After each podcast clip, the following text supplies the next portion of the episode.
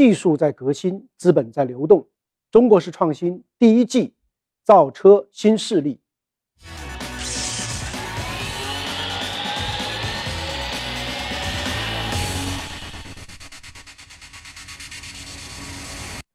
整个中国的智能电动汽车的浪潮风起云涌，在这样的背后，怎么可能没有 BAT？二零一五年，腾讯率先投资蔚来；二零一七年又两次领投。百度除了领投蔚来，也在去年十二月投资了威马，而阿里也完成了对小鹏的战略投资，占股百分之十。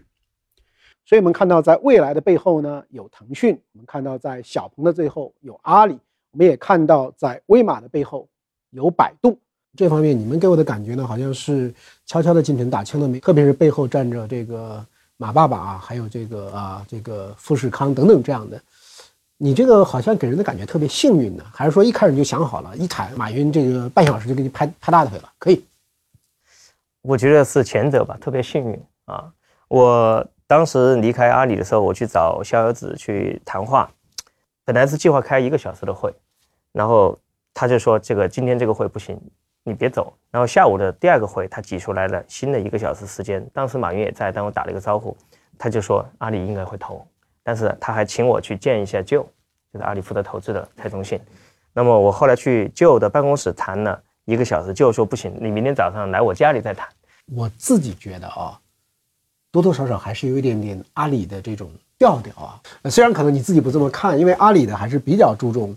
理念、愿景、价值观，整体的管控，包括人的组织等等等等，你觉得是这样吗？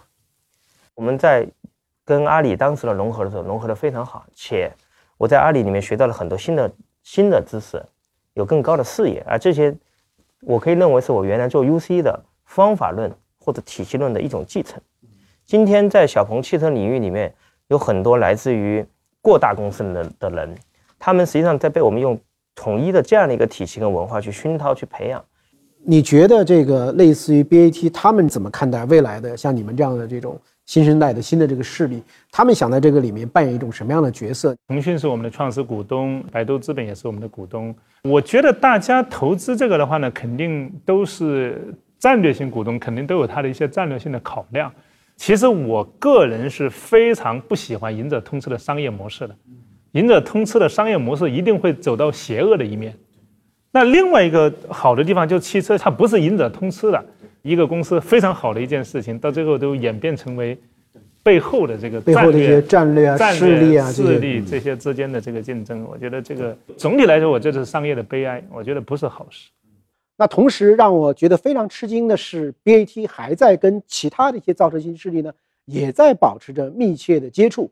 哪怕就是说是 BAT 投了某某企业，那他同样，如果说他要做生意的话，他要为全体的汽车人服务，是吧？不是说我可以就是说是这个只是重视谁。我认为就是说，呃，我们跟所有的这些互联网企业，首先就是要建立合作，是吧？这个是这个必然的。所以我们看到，在造车新势力的背后，互联网的大鳄们也在构建他们整体的生态，来看造车跟他们未来的出行。跟他们的支付，跟他们整个的产业链会构成一种什么样的关系？我车上，比如说我们跟阿里也在合作，啊，我们用阿里的云，对吧？我们跟腾讯，对吧？像像 QQ 当中的很多一些服务也在对接，嗯，同时我们也在跟百度，对吧？也在对接一些服务，嗯。那么这样的话，我是站在一个用户的角度来看，我们各自有哪些好的东西，我可以把它放进来，对我提高我用户的体验是有帮助的。我们觉得更多的是。跟投资者一起啊，就把这个事情做成，嗯，然后呢，把他们的产业里的呃战略意义可以嫁接到我们这个公司上面。不仅是资本，BAT 在技术方面也各有布局。比如百度推出了无人驾驶平台阿波罗，今年还会量产无人车。阿里和腾讯则侧重车联系统，用语音交互、人脸识别等技术提升驾驶体验。可以预见，在造车的风口下，BAT 间的战火还将不断升级。